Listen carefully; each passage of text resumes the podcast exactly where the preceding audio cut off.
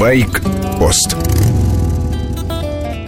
Байкпост – это программа о мотоциклах и мотоциклистах. В первую очередь предназначена для водителей машин, пешеходов и в последнюю очередь для братьев-мотоциклистов.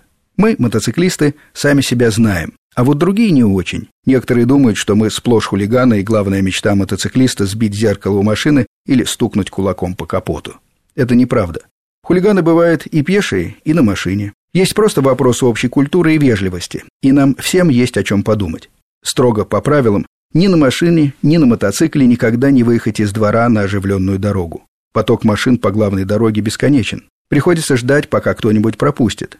И пропускают, потому что каждый бывает в подобном положении. Это сейчас понятно всем. А есть вопросы, которые касаются только мотоциклистов. Например, езда в одном ряду с машиной. Правила допускают такую езду, если есть боковой безопасный интервал. Для этого машине нужно немного подвинуться в сторону.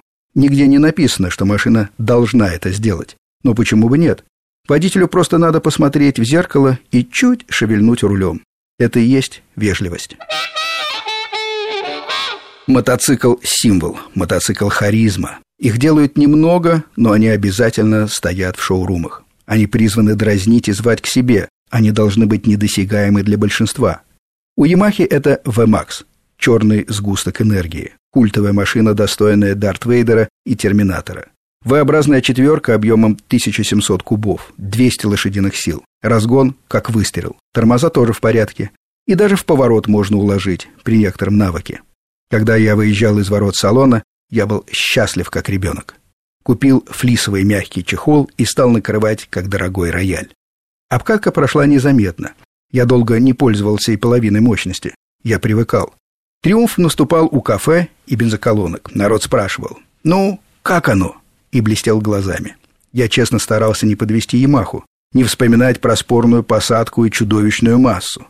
Говорил, что ветрозащита не нужна, и так хорошо. Я скрывал, что был любимым клиентом ближней колонки, заправлялся иногда по два раза в день.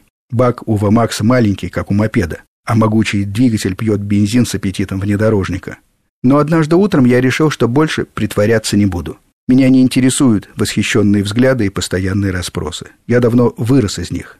Бывают неудачные романы. Я сказал красивой машине «прости». Это был второй сезон. Я уже заплатил налог за 200 лошадей, огорчился окончательно и выставил VMAX на продажу. Гадал, кто купит. По духу такие мотоциклы должны сводить с ума богатых мальчишек-мажоров. Дай бог, чтобы они еще умели ездить. Но покупателем моего VMAX оказался вполне солидный бизнесмен а флисовый чехол с надписью «Ямаха» я ему просто подарил. С вами был Сергей Фонтон. О всех аспектах мотоциклетной жизни говорим по воскресеньям с часу до двух дня. Звоните в эфир или задавайте вопросы на сайте Радио Вести ФМ.